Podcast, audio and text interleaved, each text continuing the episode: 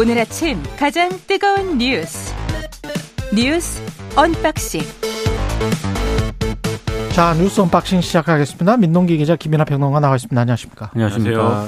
예, 광주 5.18 민주화운동 기념식에 여야 지도부들이 총출동 국회의원들도 다 갔죠. 네. 예. 오늘 제 43주년 5.18 민주화운동 기념 국가 기념식이 이제 광주에서 열리는데요. 어, 국민의힘이 오늘 오전 광주행 KTX 특별 열차를 편성을 해서 소속 의원 전원에게 광주행 방침을 내렸습니다. 어, 그리고 현장에서 최고위원 회의를 가진 뒤에 이제 기념식에 참석할 예정인데요. 어제 일부 최고위원들은 5.18 전야제에도 참석을 했고요. 이준석 전 대표하고 허은하 의원 등도 5.18 민주묘지를 참배하고 전야제에 참석을 했습니다. 어, 국민의힘은 어, 일단 뭐 어, 김재원 최고위원하고 태용호 의원 같은 경우에는 오늘 참석을 안 하는 걸로 일단 알려지고 있고요. 어, 윤석열 대통령이 국민 통합 메시지를 담은 그런 메시지를 발표할 것이다라는 그런 보도가 나오고 있는데 오늘 기념식에 참석을 하냐 마냐 이거 가지고 상당히 좀 말이 많았거든요. 예. 일부 언론 같은 경우는 참석을 하지 않는다라고 보도를 했는데 뭐 장해찬 최고위원 같은 경우에는 그거 오보다 이렇게 얘기를 했기 때문에 오늘 언론들의 보도를 종합을 해보면 참석을 하지 않겠느냐 이런 관측이 좀 많은 것 같습니다. 그리고 이재명 대표를 비롯한 민주당 지도부도 어제부터 1박 2일 일정으로 광주를 방문을 했고요. 문재인 전 대통령도 퇴임 이후에 처음으로 어제 광주를 찾았습니다. 대통령의 기념식 참석, 참석 여부를 직전까지 이렇게 모르는 게 맞는가 싶기도 하고. 이례적입니다, 참. 네. 이전에 정상회담 일정이나 이런 것들도 그렇고 별로 언론에 어떤 일정 알려주는 것을 음. 대통령실이 안 좋아하는 게 아닌가라는 생각이 들 정도인데 그러지 말고 알려줬으면 좋겠고요. 아마 참석을 하리라 보는 것이 이전에 이제 보수 언론이나 이런 것들을 쭉 볼 때 오늘 어쨌든 그동안은 윤석열 대통령이 취임 1주년 얘기하라고 그러면 전 정권의 문제를 바로 잡는다라는 얘기만 쭉 해왔고 그런 것들이 사실 중도층이나 이런 좀 뭔가 통합적인 정치 해야 된다는 쪽에서 볼 때는 바람직하지 않았기 때문에 이 5.18 기념식 등에서 통합적인 메시지를 발표를 하면서 그동안 이제 좀, 아, 좀 여러모로 바람직하지 않았던 거 좀 벌충할 것이다. 이런 얘기 많이 나왔거든요. 많이 나왔기 때문에 오늘 이제 노력을 상당히 하리라고 보고요. 그리고 국민의힘의 경우에는 오늘 또 죄를 씻어야 되는 거 아닙니까? 쉽게 얘기하면 방금 말씀하신 태영호 최고위원 문제도 있고 김재원 의원 문제도 있고 또 정권 차원에서 보면은 그 과거사 정리위원장 김광동 위원장 문제라든지 그렇죠. 예. 무슨 그- 그리고 또뭐 과거 뭐 사실은 한 10년 전 정도까지만 해도 전두환을 계속 옹호하는 듯한 인사들이 굉장히 많았었습니다. 그렇죠. 예. 차마 오늘 입에 담기도 어려운 그런 여러 가지 주장했던 음. 다 보수 정치의 자장 내에 있고 아직도 그걸 보수 정치라고 주장하는 사람들이 있었어요. 그렇죠. 그 소- 예. 자기들끼리도 자기들끼리 일각에서는 또 아직도 상당한 지분이 있다고들 생각하고 그렇죠. 그렇게 얘기하는 그런 사람들하고 확실하게 선을 긋는 그런 계기를 여당이 만들어야 된다 오늘 음. 그런 말씀을 드리고 오늘 하여튼 이 여야가 통합하는 어떤 분위기 속에서 이 행사를 잘 치러내기를 좀 바랍니다. 그리고 꼭 이거는 생각을 해보셨으면 좋을 것 같아요. 그 5.18 이후에 뭐 수십 년이 지났는데 제가 어, 피해자들보다 가해자들 쪽을 취재를 많이 했던 쪽이라 피해자들의 아픔이야 뭐 언론에서 많이 다뤘으니까요. 말할 나이가 없고 잃어버린 시간 뭐 수십 년 말할 나이가 없고 그거 하면서 무슨 국가 전복 세력으로 탄압받고 어디에서 말도 못했던 수십 년이 또 있었지 않습니까? 근데 그거를 조장하고 거기에서 호가 호의하고 배부르게 먹고 마시고 했던 사람들이 지금 얼마나 잘 살았고 그리고 지금도 잘 살고 있고 거기에 관해서 뭐 사회적으로 점잖게 그 사람들이 또 미선을 가끔씩 떨거든요. 그게 보수는 아닌 것 같습니다. 예. 그것과 보수는 전혀 관련이 없습니다. 예. 그렇죠. 가장 위선적인 모습이죠. 예.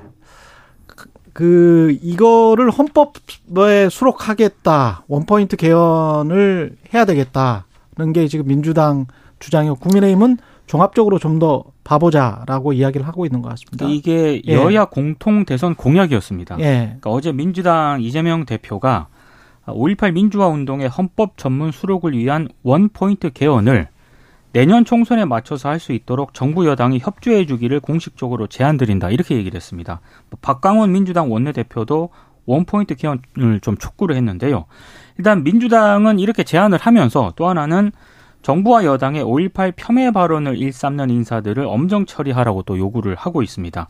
어, 아까 저 김일하 평론가도 얘기를 했지만 김광동 진실 화해를 위한 과거사 정리위원회 위원장 같은 경우에는 5.18 북한 개입설을 계속 주장을 하고 있거든요. 어, 이부와 관련해서 아직 명확하게 본인의 입장을 뭐 철회한다거나 이런 입장을 밝힌 적이 없습니다. 그래서 어, 이런 부분들에 대해서는 명확하게 정부가 좀 입장을 좀 밝혔으면 좋겠다. 뭐 이렇게 지금 요구를 하고 있는데요. 자, 5.18 원포인트 기어는 좀 현실화하기는 좀 쉽지 않은 것 같습니다. 일단 국민의힘 같은 경우에는 방금 말씀을 하신 것처럼 이 5.18 사항만으로 원포인트 기어는 여론이라든가 여러 상황을 좀 볼 필요가 있다. 이렇게 좀 유보적인 입장을 밝히고 있거든요. 예. 그러니까 이거는 좀 아, 상황을 좀 지켜봐야 될 것 같습니다. 그러니까 뭐 일종의 뭐 제가 좀 우습게 표현하자면 여의도 방언 같은 건데 원포인트 개헌을 하자고 그랬는데 개헌에 논의할 사항이 굉장히 많기 때문에 종합적으로 얘기하자. 이거는 사실 안 하겠다는 얘기랑 비슷하게 들릴 수밖에 없는 거거든요. 그렇죠. 그러니까 원포인트 네. 개헌이라는 말은 다른 여러 가지 쟁점도 있지만 음. 일단 요 하나에 대해서 합의하고 실행을 해보자 요것인 것이고 지금 윤재호 원내대표가 얘기를 하는 거는 지금까지 개헌을 논의하면서 형성됐던 수많은 쟁점들이 있고 수많은 사안들을 갖고 얘기를 했는데 그걸 한 번에 다 해야 되는 거 아니냐 이렇게 얘기를 한 건데 그 되겠습니까? 특히 총선 앞두고 있는 음. 그런 상황에서 적어도 그러면 어, 이 문제는 어쨌든 윤석열 대통령도 공약을 한 것이고 5.18 정신을 넣는 거에 대해서는 그런 점을 종합적으로 고려를 했을 때 개헌 논의를 뭐 할 수 있겠지만 종합적으로 할 수 있겠지만 그 논의와 별도로 이 문제를 어떻게 처리할 것인지에 대해서 그리고 언제까지 할 것인지 뭐 시점이 총선 전이 부담스러운 것이면 총선 후에 하는 것인지 그러면 이런 것들에 대해서 책임 있는 어떤 메시지를 내놔야 되는 것이죠 여당이 이렇게 좀 뭉개는 듯한 그런 발언을 하고 넘어갈 일은 아닌 것 같다는 생각입니다. 그리고 간호협회 오늘부터 준법 투쟁에 돌입하겠다. 대리 처방이랄지 수술 거부하고 뭐 체열도 안 하겠다. 그러니까 지금 예. 뭐 대리 처방, 대리 수술, 대리 기록 예. 뭐 이런 거를 간호사들이 다 하고 있잖아요. 예. 근데 이거 지금 불법이거든요. 예. 이제 준법 투쟁하겠다라는 겁니다. 특히 이제 간호사가 거부해야 할 의사의 불법적인 업무 지시에 대한 관한 목록도 의료기관에 이제 간호협회가 배포를 하겠다라고 밝혔고요. 그리고 협회 내에 불법 진료 신고센터도 설치하기로 했고 현장 실사단도 별도로 운영할 예정입니다. 그리고 앞으로 한 달간 간호사 면허증 반납 운동도 전개하겠다라고 밝혔고 19일에는 단체로 연차를 내서요. 광화문에서 범국민 규탄 대회도 열겠다라고 밝혔습니다. 그리고 뭐 이미 여러 차례 언급을 하긴 했습니다만 총선 기획단을 출범을 하기로 했고요. 1인 1정당 각기 운동을 전국적으로 전개하겠다라고 밝혔습니다. 뭐 보건복지부가 긴급 상황 점검반을 꾸려서 상황 점검에 나선 상황인데 음. 간호협회의 반발이 워낙 크기 때문에 당분간 갈등이 좀 지속이 될것 네. 같습니다. 그러니까 간호협회 내부의 여론은 지금 뭐 어, 뭐, 업무 중단이라도 하자, 뭐 이런 거예요. 하지만 이제 집행부 입장에서는 그렇게 될 경우에는 상당한 파장이 우려가 되니까 소위 말하는 준법 투쟁하겠다는 거 아닙니까? 그러니까 뭐 이렇게 말씀드렸는데 현장에서 이제 간호사들이 원래는 이제 해서는 안 되는 지급 법상으로 그렇죠. 해서는 안 되는 업무들을 안 하겠다라는 건데 이것도 사실은 100% 관철될 수 있을지 몰라요 지금 왜냐하면 음. 현장마다 상황 다르고 인간적인 또, 또 관계가 있기 때문에 그렇죠. 예, 당장 그리고 환자가 오면 그렇죠. 좀 그렇죠. 네. 그리고 네. 병원마다 또 이 간호사들의 편제가 다르고 해서 이게 먹힐지도 모르는 거지만 아직 그 정도로 조심해 가면서 하고 있는 상황이다. 그러면 그런 것들도 정부가 감안을 해서 이 문제에 대해서는 지금 뭐 간호사들이 잘 일할 수 있도록 근로여건 개선을 위한 최선의 노력을 다하겠다라고 얘기를 했지만 지금 구체적으로 뭘 하겠다는 건지를 들어본 적이 없거든요. 음. 음. 그러니까는 법을 고치지 않아도 시행령이랄지 뭘 통해서 할 수 있다라고는 주장을 하는데 그렇죠. 지금 법상에 불법으로 될, 인식될 아. 수밖에 없는 일을 일로 내몰리고 있는데 계속 해왔 고 그렇죠. 그러니까 이제 법을 바꾸자라는 이야기가 나왔던 그렇죠. 것이고 예. 그 상황을 법을 안 바꾸고 어떻게 좀 바로잡을 수 있는 건지는 상당한 의문입니다. 그래서 제대로 된 대책을 내놓든지 아니면은 소위 말하는 뭐 대체 입법이 논의에 대해서 정말 전향적인 어떤 안을 가지고 민주당을 설득을 해 보든지 그런 것들을 좀 적극적으로 하기 바랍니다. 그리고 민주당이 김남국 의원을 국회 윤리특위에 제소하기로 했습니다. 네. 일단 징계 사유로 든 거는 크게 두 가지입니다. 가상자산 보유 여부를 공개하지 않은 상황에서 예. 의정 활동을 했기 때문에 공정성을 의심받는 행위를 했다. 그리고 음. 나머지 하나는 이 국회 상임위 시간에 가상자산 거래를 하지 않았습니까? 예. 국회의원의 품위를 유지하면서 성실하게 직무를 수행해야 할 의무를 위반했다. 이 크게 두 가지를 들었는데요. 어, 제 이제 그 민주당이 이 같은 결정을 기자들에게 좀 간단하게 브리핑을 하면서 이번 결정이 이재명 대표의 제안이다. 이걸 굉장히 강조를 했습니다. 음. 어제 오전에 비공개 최고위원 회의에서 뭐 상임위 활동 기간에 코인 거래한 거 이거는 공직자 윤리 기범을 엄중하게 준수를 해야 되는데 이 책임을 묻기 위해서 윤리 제소가 필요하다고 판단했다. 뭐 이런 네. 점을 강조를 했는데 또 언론들의 평가는 한 발 늦었다 이렇게 평가를 좀 내리고 있고요. 국민의힘이 일단 어제 윤리특위가 전체 회의를 열긴 열었거든요. 근데 김남국 의원 징계 논의에 착수를 하긴 했는데 여야 입장 차가 좀 있는 것 같습니다. 국민의힘은 지금 뭐 윤리심사 자문위원회 이런 절차를 거치도록 되어 있습니다. 법상으로는. 근데 이 절차 생략하고 바로 본회의에 제명안을 올리자. 그리고 숙려 기간도 한 20일 되는데 이것도 건너뛰자 이렇게 제안을 하고 있고 어, 지금 민주당 같은 경우에는 아니 시급하다고 절차를 뛰어넘을 수는 없지 않느냐. 음. 절차는 좀 지켜가면서 하자 이런 입장이거든요. 예. 다만 민주당은 뭐 숙려 기간이라든가 심사 기간 단축은 좀 논의를 해볼 수 있다 이런 태도를 보이고 있습니다. 예. 뭐 절차는 그 규정되어 있는 법안의 틀 안에서 조정하면 됩니다. 그것은 그 틀 안에서 얼마든지 이제 짧게 가져갈 수 있는 것이고 오히려 쟁점이 될 만한 건 김남국 의원 말고 다른 다른 의원들도 지금 윤리 올라와 있고 막 이런 거지 맞습니다. 않습니까? 제소돼 예. 있는 것이기 때문에 혹시라도 혹시라도 이게 막 김남국 그러니까 김남국 의원은 무소속이긴 하지만 어쨌든 민주당 사람이었으니 음. 국민의힘 사람이 사람도 하나 껴갖고 뭐 하자든지 이런 정치적 논의가 되면은 이제 엉망진창이 될 수 있어서 예. 그렇게 하지 말았으면 좋겠고 그 다음에 더불어민주당은 어차 피 이렇게 윤리특위 제소할 거면 그러니까 똑같은 똑같은 결과 똑같은 수를 두더라도 바둑에서 보면 어떤 포석에서 어떤 수순으로 들느냐에 따라서 묘수가 되기도 하고 악수가 되기도 하지 않습니까? 일요일 날 의원총회에서 소속 의원들이 주장한 대로 그날 결의안에서 우리도 윤리 제소하기로 했다. 그래서 양당이 제소한 걸 가지고 빨리 우리가 윤리 윤리특위 통해서 제, 이제 어떤 징계를 하기로 했다 이렇게 갔으면 이게 뭐 한 발 늦었다든지 뭐 여전히 뭐 감싼다든지 이런 평가가 나왔겠습니까? 굳이 이 결정한 거에 대해서 이재명 대표가 하라고 했습니다. 이 설명을 민주당이 힘주어서 해야 될 이유가 있었겠습니까? 그러니까 이것을 왜 또 한 박자 늦어가지고 이렇게 됐는지에 대해서 다시 한번 그동안의 과정을 돌아보고 음. 어떻게 하는 게 국민 신뢰를 찾기 위한 방법인가를 계속해서 좀 고민했으면 좋겠습니다. 이따가 바로 지금 잠시 후에 더불어민주당 진상조사단의 이용 의원이 나오니까요. 가상자산 자, 진 신고 국회의원 전원이 하기로 지금 결의안 채택했었죠. 예, 정부에서 그 이야기는 거기서 좀 하겠습니다. 그리고 G7 히로시마에서 열리는데 후쿠시마산 식재료를 사용하겠다. 일본이 이렇게 밝힌 거예요. 그러니까 일본 예. 언론들이 지금 보도를 하고 있거든요. 예. 후쿠시마산 식재료가 사용이 된다. 이런 내용입니다. 그리고 국제 미디어 센터 있지 않습니까? 이곳에서는 후쿠시마 현의 삭개 그리고 가공식품이 제공된다 이렇게 보도를 하고 있습니다. 국제 미디어 센터는 G7 정상회의를 취재하는 해외 언론 관계자들이 머무는 그런 곳인데요. 또 일본 NH가 보도한 내용을 보면은요. 이번 G7 정상회의에서 뭐 후쿠시마산 복숭아 주스, 토속주, 양갱 이런 것들이 제공이 된다라고 하고요. 후쿠시마 부흥을 알리는 패널도 설치가 될 예정이라고 하거든요. 그러니까 아무래도 일본 같은 경우에는 이번 G7 정상회의를 계기로 어, 후쿠시마 오염수 바다 방류를 앞두고 이 후쿠시마산 농수산물에 대한 안전성 이거를 좀 홍보하는 어떤 그런 저는 좀 의도를 가지고 있는 것 아니냐 이렇게 해석이 되고 있고요. 어, 참고로 현재 한국을 포함해서 14개 나라가 후쿠시마산 수산물에 대한 수입 규제를 유지를 하고 있습니다. 14개 나라가? 그렇습니다. 예. 그리고 우리 한국 같은 경우에는 후쿠시마와 후쿠시마 인근 8개 현의 모든 수산물 수입을 금지를 하고 있는 상황입니다. 그러니까 일본 입장에서는 이런 지난번에 뭐 도쿄올림픽 때도 그랬습니다마는 국제 행사 이런 데서 소위 말하는 일본의 동북부 지방의 농축산 그다음에 이제 어업 등의 어떤 그 상황을 개선해 보려고 그렇죠. 이렇게 다른 나라 사람들한테 이런 걸 먹이려고 자꾸 하는 거죠. 그래서 만약에 이게 정말 안전한 게 확인이 됐고 어, 어떤 나라도 그것에 대해서 이견이 없다라고 하면 먹을 수 있겠지만 그런 상황도 아닌데 자꾸 외국에서 온 사람들에게 먹이려고 하는 거냐 상당히 이제 좀 기분은 나쁜데 근데 여기에 대해서 우리가 어떤 목소리를 어떻게 낼 거냐 뭐 이런 것도 중요한데 제가 볼 때는 거의 지금 같은 분위기면은 그냥 먹지 않겠습니까? 우리 G7 참석한 아니, 총리도 지금 후쿠시마 오염수 시료 채취는 후쿠시마 시찰단의 역할이 아니다.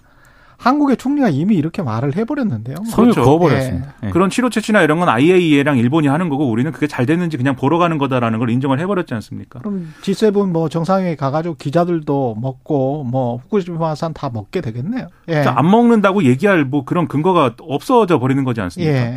이게 먹는 게 맞는 건지 잘 모르겠습니다. 오히려 기자들의 건강이나 이런 것들은 누가 챙겨야 되는지 그렇다고 뭐 단식을 할 수는 없는 거 아니에요? 거기서 단식 투쟁하고 뭐 그럴 수는 없는 거 아니에요? 도시락 싸가면 되지 않을까요? 도시락을 그때 도쿄올림픽 할 때는 국가대표 선수들한테는 싸줬었는데. 그렇습니다. 예. 예. 그 이제 도시락을 만드는 이게 같이 가야 되는 거 아닙니까? 예, 그렇죠. 기, 그러면 기자들은 뭐 각사에서 뭐 보내, 야 되는 그 잘 잘 어, 어려운 것 같고 아니, 고민이 예. 많을 것 같아요, 진짜. 그러니까 예. 말입니다. 예.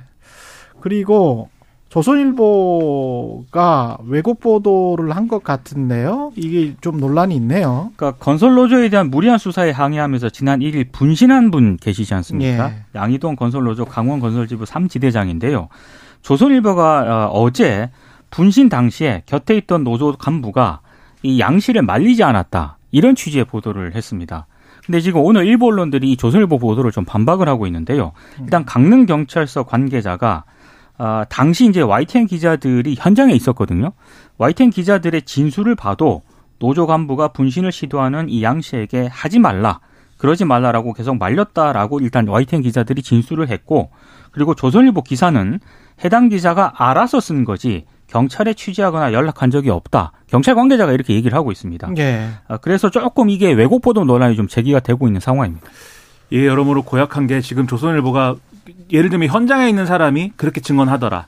또는 주변에서 지켜본 사람들이 이제 그렇게 얘기하더라. 뭐 이런 걸 가지고 어 이런 CCTV 영상까지 합쳐 갖고 썼다라고 하면 그것도 뭐 언론 보도는 가능하다는 생각도 할 수 있습니다. 그런데 지금 보면은 경찰을 취재한 것도 아니고 그 당시에 같이 있던 사람들을 취재 시도했는데 원하는 답을 얻어낸 것도 아니고 지금 이 보도의 근거라는 것은 CCTV. CCTV 영상 하나고 그 영상에는 무슨 음성이나 이런 것도 안 나오는 거거든요. 그 화면만 CCTV에 나오는 거거든요. 사진 몇 장을 가지고 지금 캡처를 해가지고 한 건데 그 CCTV도 누구로부터 받았는지 검찰 그러니까 쪽으로부터 받은 거 아니냐 이런 지금 의혹이 나오고 있습니다. 건설 노조가 예. CCTV 방향을 봤을 때 음. 검찰 청 종합민원실 CCTV에서 촬영이 된 것 아니냐 아 이렇게 의혹을 제기하고 있습니다. 앵글이 그쪽이다. 그러니까 조선일보는 그 사진에요 독자 제보라고 설명을 붙였거든요. 예. 근데 그게 아닐 가능성이 있다라고 의혹을 제기를 하고 근데 있는데 뭐 독자가 검사들이 더 조선일보 뭐 독자일 수도 있으니까. 그렇죠. 뭐 대통령도 독자일 수 있고 뭐 독자 네. 제공일 수 있는데 중요한 거는 이게 맞는 취재, 이게 저널리즘의 기준으로 볼 때 맞는 취재와 보도냐 이거 아니겠습니까? 그렇죠. 이런 취재와 보도는 음. 이 만약에 이 일반적인 언론사에서 이렇게 기사 쓰면은 데스크가 이거 다시 쓰라고 집어 던지죠. 열 장짜리 쓰면은 세 장으로 줄인 다음에 다시 채워 일곱 장 채우라고 하죠. 집어 던지지 않으면 이제 빨간 펜을 들겠죠. 예. 이게 말도 안 돼, 그 정도로 말도 안 되는 취재라는 것이고, 그리고 이게 이렇게 쓴 게 예를 들면은 그냥 인터넷판에 나왔다 사라졌다 하면은 그것도 이제 언론중재위 가는 선에서 뭐 할 수도 있을 텐데 지면에 어제 실었습니다, 이거를. 네. 굉장히 그러면 어떤 판단해 가지고 편집권을 가지고 이거를 이 기사에 힘을 실은 어떤 정치적으로 결과에 활용하고 싶었던 그렇죠. 거죠. 예. 조선일보가 그 미국의 폭스뉴스 CNN 앵커들 그 그만둔 거에 대해서 가짜 뉴스가 심판받았다 이렇게 막 일면에 쓰고 보도를 했는데 음. 과연 그런 보도를 한 그럴 자격이 지금 되는 거냐를 돌아봐야 되지 않을까라는 생각도 들었습니다. 역사적으로 말이죠. 조선일보는 91년도에 강기훈 유서 대필 사건을 할 때 그때 얼마나 검찰 쪽으로부터 받아가지고 그 맞습니다. 난리를 쳤습니까? 네. 근데 그때 뭐 이른바 지금은 뭐 조중동으로 불리고 있습니다만은 조선일보가 유독 그렇게 그런 기사, 그런 사설, 그런 칼럼을 많이 쓸 때 동아일보는 아 그게 아닌 것 같은데 대필이 아닌 것 같다라는 보도를 또 많이 했었어요. 그렇죠. 그러니까 똑같은 보수 신문 지금 우리 우리 한국인들이 보수 신문이라고 아는 그런 쪽들도 사실 관계에 관해서는 명확하게 판단을 하려고 하는 쪽과 그때부터도 저- 그거는 이미 이제 밝혀진 사건 아닙니까? 그렇죠. 유서대필 자체가 가짜였다는 게 그리고 검찰이 다 기획해서 그 주연이 김기춘이고 조연이 조선일보였던 거잖아요. 근데 지금 똑같은 일을 하려고 하는 것 아니냐 의심할 수밖에 없는 거죠. 5.18 민주화 운동과 관련해서도 KBS도 뭐 할 말은 없습니다만 조선일보는 그때 어떻게 썼습니까? 그래도 KBS는 사과는 하지 않았습니다. 사과는 많이 했죠. 네. 예. 저도 했습니다만 좌우지간 정신 좀 차렸으면 좋겠습니다. 조선일보. 예. 뉴스 언박싱 민동기 기자 김민하 평론가였습니다. 고맙습니다. 고맙습니다. KBS 1라디오 최경영의 최강시사 듣고 계신 지금 시각 7시 42분입니다.